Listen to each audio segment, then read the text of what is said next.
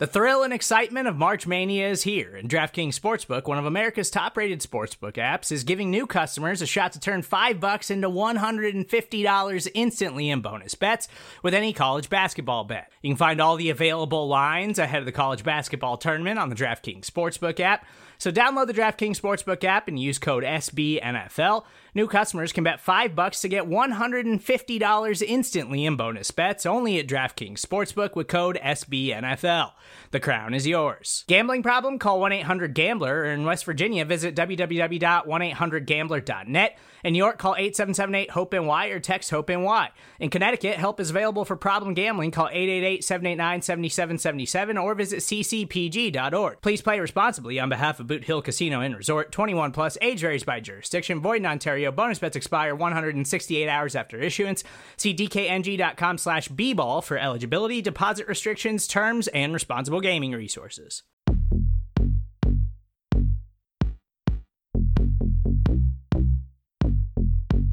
Welcome into the QB SCO show. This is episode 44, brought to you by the fine folk at SB Nation and Bleeding Green Nation. I am your host, Michael Kist. You can follow me on Twitter at Michael Kist NFL. That's K I S T. As always, here to talk with me about quarterbacks around the league, the upcoming enemy quarterbacks, some Carson Wentz talk, so on and so forth. He's QB1 in our hearts. You know him. He's Mark Schofield. Follow him on Twitter at Mark Schofield. Follow all of his work over at Pat's Pulpit for their podcast feed over there as well. Mark, brother, how you doing? I'm doing well, Mr. Kist. It's a pleasure to be back with you as always on this this fine Wednesday. I trust and I hope that all is well down in Florida for you and the family. And as always, we start with a historical reference. Yeah. And many suggestions were sent in this week. Many of them, all of them actually, insightful and appreciated. But I wanted to go in a different direction. I actually wanted to start by talking about cooking or a famous cooking personality, as it were, the one and only Julia Child. Now, many remember her as a television cooking personality, and her first cookbook, Mastering the Art of French Cooking, opened up the world of fine French cuisine for an American audience. Hmm. That spawned her television program, The French Chef, which was both a critical and rated success. The show ran nationally for 10 years and won many awards, Emmy Awards among them, including her the very first Emmy Award for an educational program. Now, she also spawned references in popular culture. She was referenced by Robin Williams' character in Mrs. Doubtfire, and obviously was the inspiration behind Julie Julia, which was first a blog and then a movie where a woman works through all of the recipes in that cookbook, mastering the Art of French Cooking. Now, this was a project that Julia Child herself apparently detested, and Child's longtime editor was quoted as saying about the blog, quote, Flinting around four letter words when cooking isn't attractive to me or Julia. She didn't want to endorse it. What came through on the blog was somebody who was doing it almost for the sake of a stunt. Close quote. Now, before all of that, the shows, the cookbooks, the spawning popular culture references, she was in essence a spy. When the United States entered World War II, she joined the Office of Strategic Services, America's predecessor to the CIA. She helped develop a shark repellent that would keep sharks away from American underwater explosives that were targeting German U boats. she was also stationed in what is now Sri Lanka, and her responsibilities included, quote, registering, cataloging, and channeling a great volume of highly classified communications, close quote, for the OSS's clandestine stations in Asia. She also handled highly classified papers that dealt with the invasion of the Malay Peninsula. She was then stationed in China, where she served as the chief of the OSS registry and, having top secret clearances, knew every incoming and outgoing message that passed through her office as her registry was serving all of the intelligent branches of the United States military. Truly a remarkable woman. And now, Michael, and now, gentle listeners, you might be wondering why I would bring up spying right now. Yeah. So we Hmm. should probably deal with the news of the moment the big old elephant in the room. And so, as I ease back in my chair and I reach for my coffee, here goes. Michael, Yeah. have the Chicago Bears been spying on opposing defenses? And is that why Mitchell Trubisky has looked good the past two weeks? I ask because it seems obvious. It has to be. It There's no be. There's no other explanation. And, None. and I'm glad I'm glad you brought this up because this is something that's on the on the tip of everybody's tongue in Yes. the NFL world. That's all people are talking about. The reemergence of Mitchell Trubisky. I, I mean, the guy made me change my profile pic because I made a deal with the devil that said if he beat the Cowboys, I would I would I would retire the Trubisky mug pick. Like they have to be spy. The the the offense that that Nagy is running and, and whatnot, it, it it has to be. They've had so many struggles throughout the season. Mitchell Trubisky looks like an entirely different quarterback. Not not not not really, but having a lot of, having a lot of success that he did not have, and and it's giving the Bears fans hope yet again after they had given up on him that he is possibly the answer moving forward. Which, boy, I couldn't be more happier about that. Getting getting more chances to watch Mitchell Trubisky start football games. I do believe that the what we've seen the past couple of weeks has, like you said, now made it possible for the Bears to say, you know what, we'll sign like a Mariota or, or a Dalton or somebody off the veteran like scrap heap, but we're not going to really replace Mitchell Trubisky for 2020. They couldn't. They couldn't really anyway. We've talked about that. That's that. true. Yeah. I mean, they don't have cap room, even though the cap just went up and the cap is a construct and all that stuff. They don't really have the room. They don't have a first round pick. Yeah. I mean, so if they, they have two seconds, what are they going to do? They're going to draft, you know, Jake Fromm? Hmm. Are they going to draft Jordan Love might not even be there. He might go in the first round. This is such a I know we have a lot of draft quarterback stuff ahead of us. I know we have Senior Bowl and all that fun stuff and you know, timeline takes from Veets and all the good things that come in the offseason. This is such a strange draft quarterback class. Like if you start to really like piece it together after Burrow, Yeah. it's like a bunch of question marks, man. I mean, are you going all in on Tua with his mm. injury history? And he might not even leave. I mean, Herbstreit's out there saying he might go back to school. It's 50 50. Are you going in on Justin Herbert? yeah. I mean, are you going in on any of these guys? Like, it's just I'm a. not. And we thought this. This is another example of every draft cycle, man. In the summer, we're like, this is it. This is the you know the 1984 class, 1983 class all over again, right? It's going to be fantastic. And now we are in December, right before the holidays, and we're like, these guys aren't any good. What what about 2021? Trevor Lawrence looks great. Give me sunshine. Absolutely.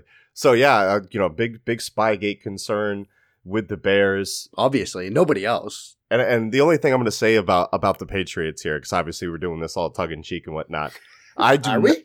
I, I do not understand the fans in New England. And I get like the media has to cover it a certain way and so on and so forth. If I'm a New England fan, yeah, we tape practices. So what?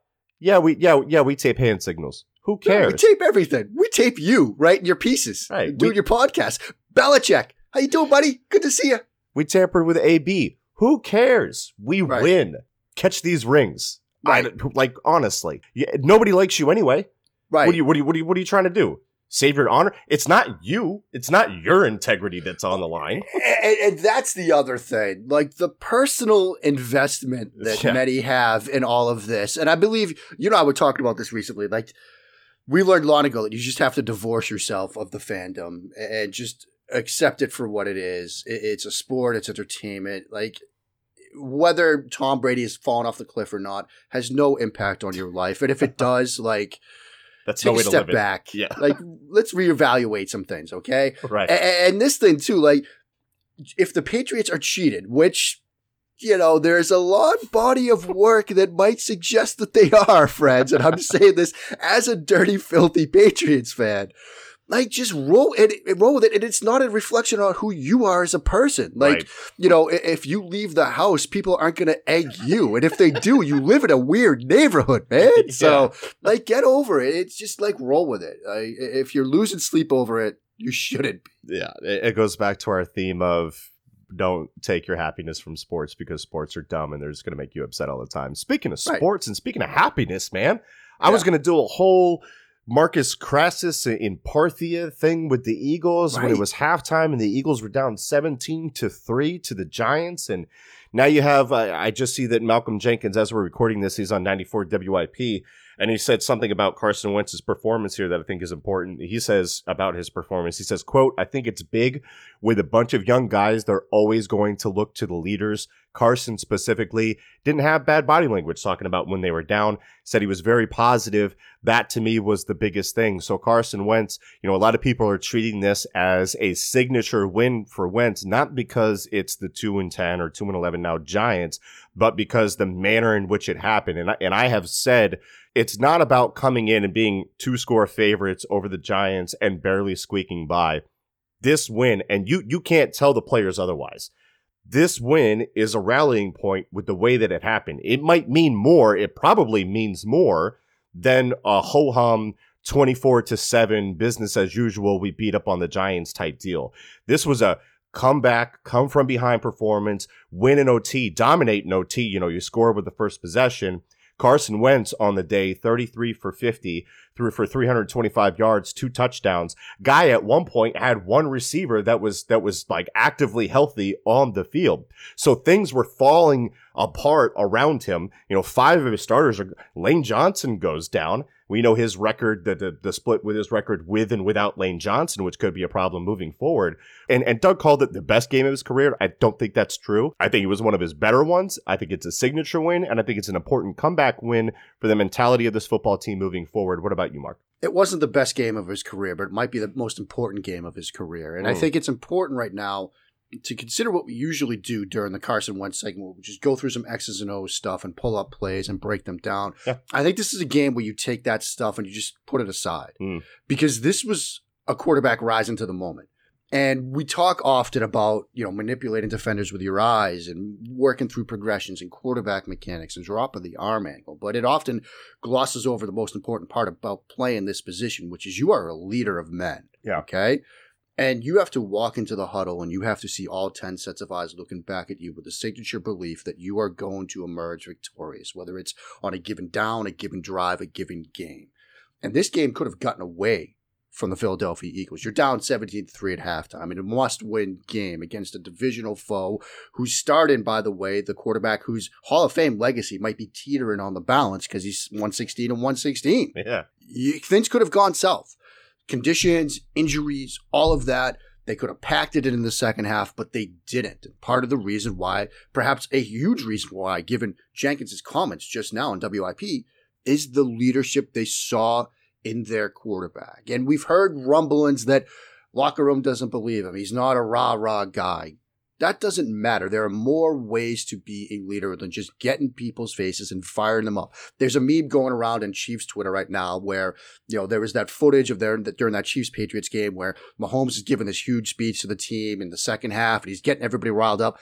They went three and out, three and out, three and out on their next couple of possessions. like being the rah rah cheerleader type guy isn't always the way to get it done. Sometimes it's standing in the pocket in a driving rainstorm where nobody wants to be outside and pulling your team back when you've got me playing right tackle, when you've got me playing receiver, when you've got a bunch of guys that probably shouldn't be on an NFL field helping you win a must win divisional game. And let's not forget that part. Yeah. You could say they're 2 and 10. You could say they're not going anywhere. You could say they're going to fire Pat Shurmur, whatever you want to say about the Giants. This is a divisional foe. This is a rivalry game. Yeah. Those games are always hard. It doesn't matter what the records are. So I think this was not his best game, but perhaps his most important game.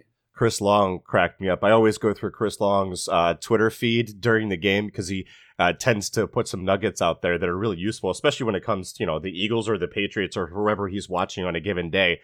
And uh, he said this dude is out here in the rainstorm from the Notebook wearing gloves, throwing at dudes with shadow pictures on the team website, yeah, just to catch S on the timeline. Like that's kind of what it was. And if Wentz kind of struggled and some reason this game went south, you could have plenty of reasons and excuses of of why it didn't get done. But Wentz was able to play in a manner, do his job to allow the others to do their job. I hesitate to say elevate his team because I hate that phrase and I can't have it both ways. At the same time, his play w- was awesome, especially in the second half. And Mark, uh, we'll kind of get into some X and O talk here because we kind of covered the main themes of, of what that win means for the Eagles. Were covered on the Kist and Solak show film review as well something I had asked you before the show was the difference between the game plan in the first half and the second half. And my thoughts were, it as I was preparing for the film review show with Solak, was the first half, it seemed like they really wanted to try and stretch vertical despite the limitations that they had in their personnel, and which got worse throughout the game. But then in the second half, I think you saw a, a shift, and I'll you probably if you split time to throw up into two different halves, you probably get very two different the time to throw pictures, and the results when he threw under 2.5 seconds, for example, were a heck of a lot better. I felt there was a better mix of both vertical shots mixed with the more condensed, quick game stuff in the second half than in the first half, and it really allowed the offense to thrive. How sustainable that is with all the quick game stuff, I'm not sure. But if they can do a decent job, like they did in this game in the second half, of mixing in some vertical stuff, I feel like they can be successful with this formula moving forward. Yeah, and it's interesting because I know some Giants players were asked about halftime adjustments in the wake of this game, and a lot of them said, oh, We don't want to touch that. And the way the question was usually phrased was it seemed like one coach made halftime adjustments and another didn't. Mm. And the fact Giants players didn't want to touch that with a 10 foot pole tells you what's going on in their locker room. Yeah. But I think if you're Doug Pederson going into this game, like the week before crafting your game plan, you're thinking we can throw vertically on these guys. Like, even if we're banged up at the wide receiver spots, this is a bad secondary. We can push the ball downfield. We can pick them on a bit. And so your game script going in is going to have a lot of shot plays, like we saw. And whether it was lapses in protection, because we certainly saw that, whether it was the weather conditions, because again, we certainly saw that, whether it was a lack of execution, whether it was the injuries that mounted during the first half, whatever the reason, they couldn't execute that stuff. So in the first half, you saw some nine routes, you saw some sail concepts, you saw some other vertical concepts downfield trying to push the ball. That's what they thought they could do going in. They couldn't do it, so they got away from it a bit. They realized that because of the whatever the factors were at play, we can't do what we wanted to do. So we have to make adjustments and get back to what we have been doing at times, which is the more West Coast quick game stuff. And you and I were talking before we recorded. I thought that third and five at the 602 mark in the third quarter was huge. You know, that was a big conversion at the time, but that's when they went orbit across the formation. Wentz notices pre snap that they switch it because the corner that's initially trailing stops, the linebacker starts, the other defender starts to pick it up. Yeah. He sees that. He knows that guy isn't going to get there in time, so he comes right to it. It's a smart design because, again, it gives the quarterback information pre snap. Wentz does a great job at recognizing that pre snap. So the pre snap read and processing speed is great. The post snap processing speed is on point. They get that huge conversion that they needed at that spot of the game. I thought that was sort of emblematic of what they tried to do in the second half. It was more lateral, it was more horizontal passing game where some shot plays worked in. You saw some seam routes in late in the fourth quarter, some seam routes to the tight ends in overtime. But I think that play was sort of indicative of what they had to adapt to on the fly. And this was, I mean, this is a very similar concept for the Eagles, and they actually kind of add something here. This is a mesh it wheel, you know, variation, but it's not like the running back set to the right. They send him on a wheel like they always do. They give him that orbit motion. And what's interesting, the guy who gets caught up on this play that has to run with Scott after the coverage switch, and the Giants have had massive issues with miscommunications in their secondary. This is the the rookie, Julian Love, who is a quarterback converted to safety making his second start. So they kind of attack him with Scott there and, and it pays dividends for him. So a good variation of a design that they use a lot, which is something that they need to do. They need to build on these staple concepts that we see so much of because they are getting stale. Teams Right. are keying on these things. So good variation there. Uh, anything else you wanted to touch on from the X and O standpoint, Mark, uh, while we're still on uh, Wentz here? No, I mean, I think the other thing that sort of stood out to me watching this game was Wentz and his ability in scramble drill situations. He Yeah. was forced into a lot of them, not by design, but because of protection problems, and his ability, even when they were struggling early, to find receivers downfield, to find receivers that get vertical, whether it's Ertz sort of leaking out or other guys leaking out and finding some space. It's still one of his best traits as a quarterback. It gets us back into that double-edged sword of Carson Wentz, where he exposes himself to hits and things like that, but he does it at such a high level that I, I think it is a very important trait, and it's embl- it's indicative of the importance of the ability to do that as a QB. I thought he made much better decisions on when to scramble and when to bail in this game that he has in the past because Yeah. we look at the three different sacks that happened. Two of them happened in the first half when they were trying to get vertical. They were third and longs. I understand he's got to wait for these things to come open. Right. They weren't open, you know, and then in the even in the in the second half, Vaitai just got blown by. They were running quick Yeah. game. Vaitai got blown by bad. But the ones where Wentz did decide to scramble, I felt like it was the right time to get out of the pocket and extend the play. And that's where kind of Wentz's decision making on when to scramble before has hurt him, especially when ball security, you know, you're running and you kind of separate the ball from your body or you separate the ball from that second hand. I thought this was much better overall from a mental perspective from Wentz when it came to the pocket management and when to get out of it. Yeah, and, and I'm not an offensive line expert. I'm not a protection expert. I look, I that's not my bag.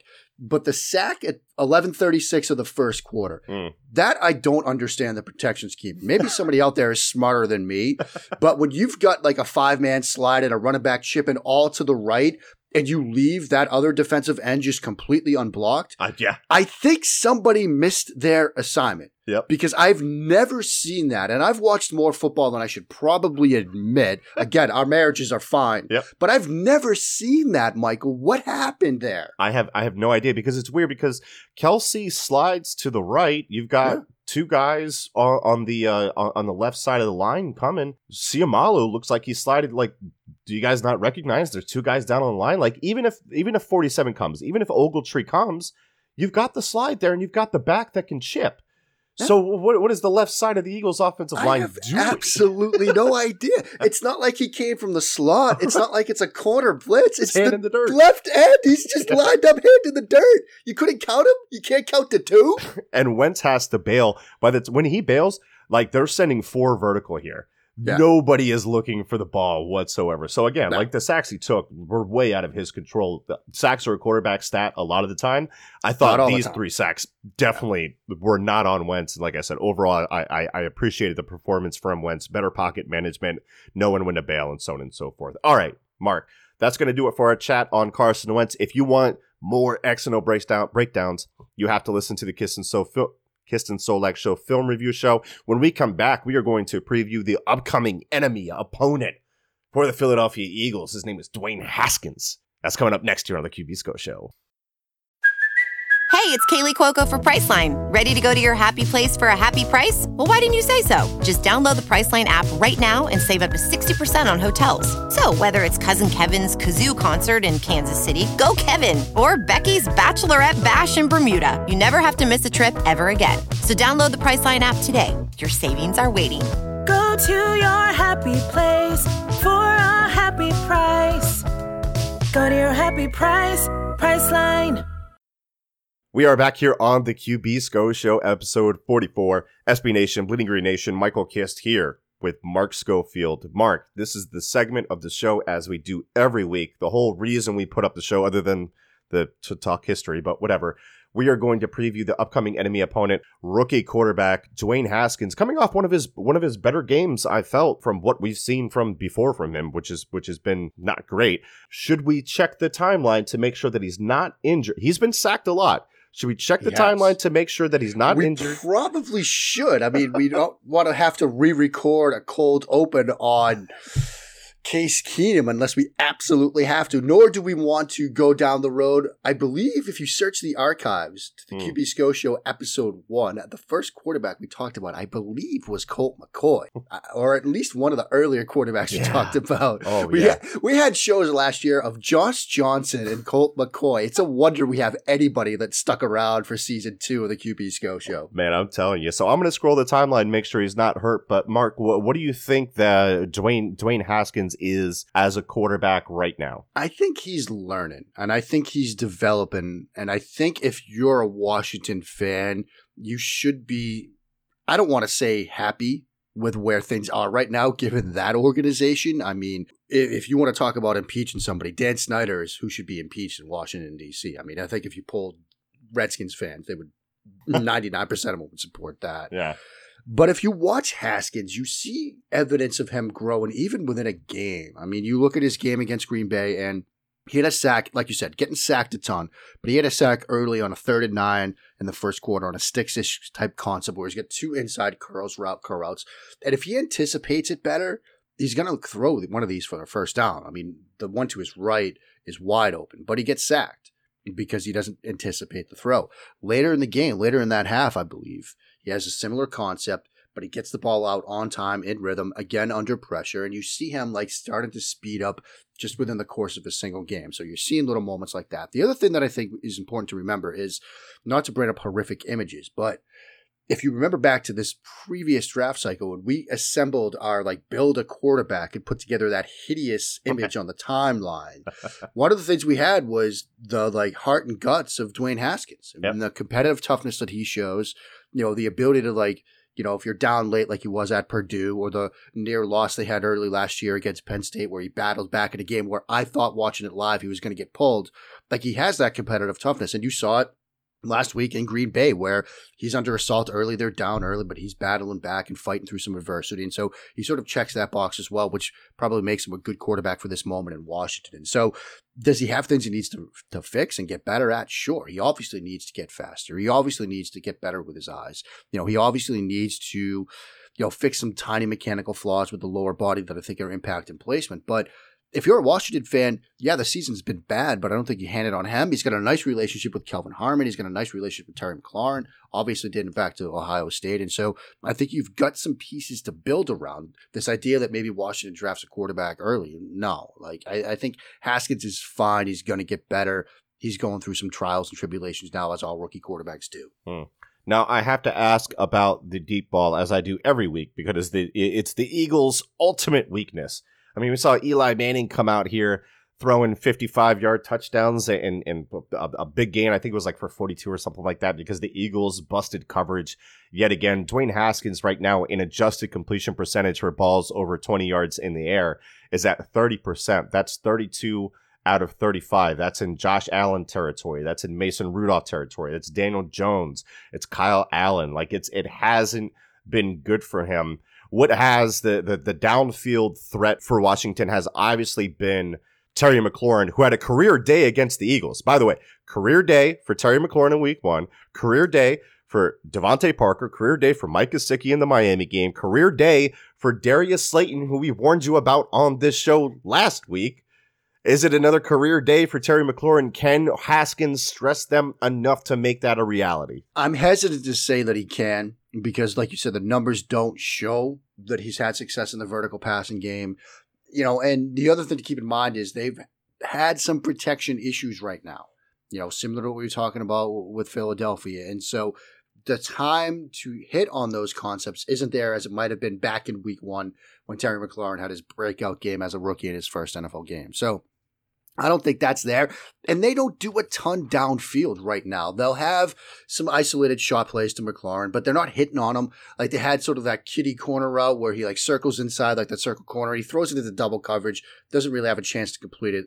You know, they've got some things where they'll do pivot dig post, some Mills ish type concepts where they want to potentially hit that post route, but they're not really scaring anybody with it right now. And with McLaurin being such a big threat for them, they're using him on some more underneath stuff because he's their go to guy right now. Right. And they know if they can't get the stuff downfield, they got to at least, because of protection issues, they got to have their best guy in an area where they can find him from the quarterback spot. And so the downfield things don't scare me. That being said, of course, you know, Haskins is going to go off with two touchdowns and 350 something, you know, because we don't know what we're talking about. A big part of Washington's success against the Eagles in week one when they built that early lead was play action shots because the Eagles yeah. like to blitz those run looks and they flow hard and they bite hard and the Eagles cornerbacks are really only capable of covering the spot in which they're standing at the beginning of the snap. Uh, well, have the have the why why is Washington kind of moved away? It's looked like from the numbers anyway tells me it's kind of moved away from that play action passing game that you you think they would use a lot of since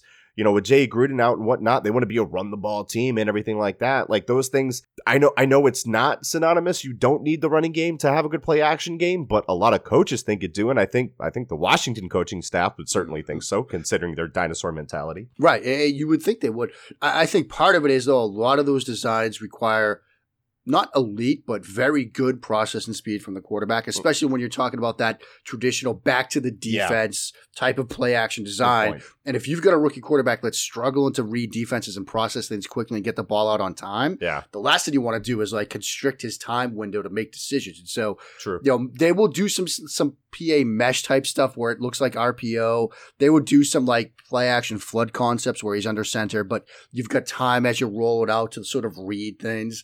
But the traditional like back to the defense shot plays that we saw Keenum were operated in week one, they're not really part of the playbook right now because they don't think that Haskins can truly run them. How much do you advise that quarterbacks kind of take a page out of Aaron Rodgers' playbook? Because I've seen this before with him, and I think like ball handling skills in those play action situations where you can keep your eyes down the field or at least on a half side of the field like Rodgers at times will go for a play action, but he won't turn his back completely. He'll kind of alter the way that that he's going to fake it or hand it off so he can keep his eyes down. Why, why don't more quarterbacks do that? They should, because remember, linebackers aren't watching the quarterback for their run pass keys. They're mm. watching linemen. They're seeing hats. They're seeing pull action. Right. So the idea that the quarterback has to carry out this Boomer size and ask like ball fake, you're not selling the guys you need to sell. You know, and if you're like on a corner, a cover three corner, and you see the quarterback like start to hand off, you're not really peering in to make sure he's actually doing it. Like you see the general handoff action, you start to think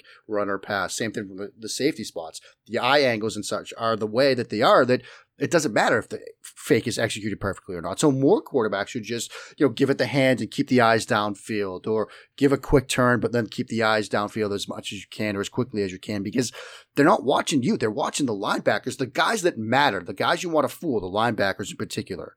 They're watching guards and centers. They're seeing if the hats come up or not. And if the hats come up, they're thinking pass. If the hats are down, they're thinking run. They don't care what you're doing. You could be making a sandwich back there. It doesn't matter. They're reading somebody else. So I know, and look, when I played, when I was coached, it was carry out the fakes, carry out the fakes. They don't matter. I'm telling you, kids, don't matter. But then again, I'm just an idiot with a microphone, so maybe don't listen to me. The Eagles had third and long, and the Giants ran a flea flicker, and the deepest of deepest safeties for the Eagles completely bit on it. Yeah. So, okay, you, you can beat the Eagles with play action. We know that they love the eye candy and all that stuff. But given who Dwayne Haskins is right now and his strengths, and what Washington likes to do as an offense. If Washington is going to have success against the Eagles, what do you think that looks like just from an overall perspective? I think it almost looks similar to what we saw in the Eagles in the second half last week. You're Mm. going to see a lot of like shallow cross. They love shallow cross with a sit route, deep sit route over it. Eh, you know, you go back to his days at Ohio State, shallow cross, mesh drive. Like Yeah. those were some of his best concepts to execute. And so that's what you're going to see. You're going to see some drive concepts, some shallow crossers. He loves throwing crossers. He's very good at identifying man and leverage underneath. And so that's where he's at his most comfortable. That's what it'll look like. You, you'll see a lot of like short, quick throws, getting the ball out of his hands, sort of speeding up his decision making process because it's a quick read and so it speeds up his mind better. I think that's what it'll look like. If they start throwing deep, if they start pushing the ball downfield, I, I know the Eagles secondary is is has had its issues, we can say, hmm. but that almost plays to where you want to be, I think, as an Eagles fan, because that's not where Haskins is at his best. Yeah. And that, and that's a good point too with the shallow crosses and whatnot. I mean, we remember the Michigan game where he just ate them up with mesh literally Yeah.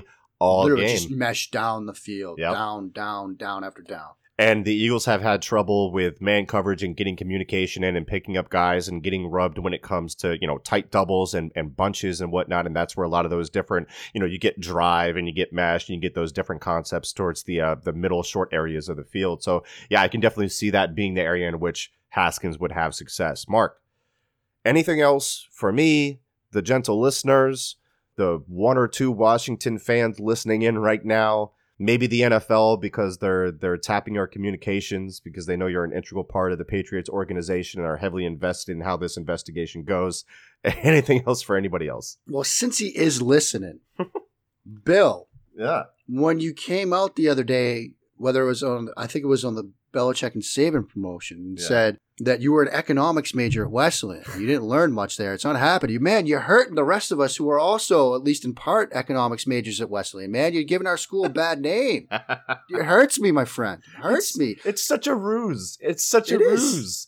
The guy has believed in analytics for far longer than His many people. have entire life. like you look at his dad's book. Yeah. It's it's like analytics before we knew what the word meant. I, I read his dad's book and that's and and I reread it recently in the off season. I thought this guy believed in like analytics before analytics were even like a a, a buzzword. thing. Way Yeah. decades before. Decades. There's- He So- was he was charting games when he was 12 years old. Like that's ingrained in you.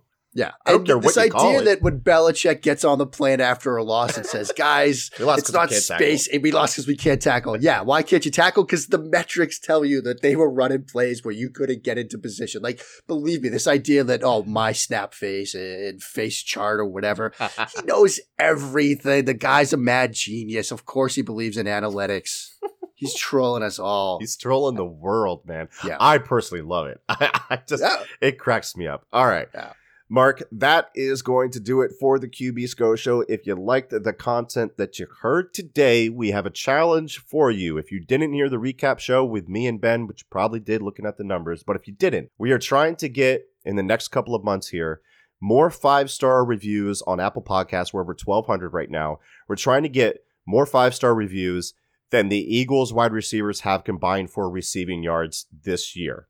which it's a hell of a lot closer than you would even you would think even with the production that the Eagles are getting from their wide receivers. So make sure you give us 5 stars in Apple Podcasts. We thank you so much. Leave a funny review, we'll read it on the show, whatever the case may be. And we'll catch you next week as we get to hopefully what is a super super important game with the Dallas Cowboys. We'll be breaking down Wentz, Dak, all of that for you. So, with that, because I don't have some sort of catchy end phrase for this show yet, even after two years, we're just gonna kind of.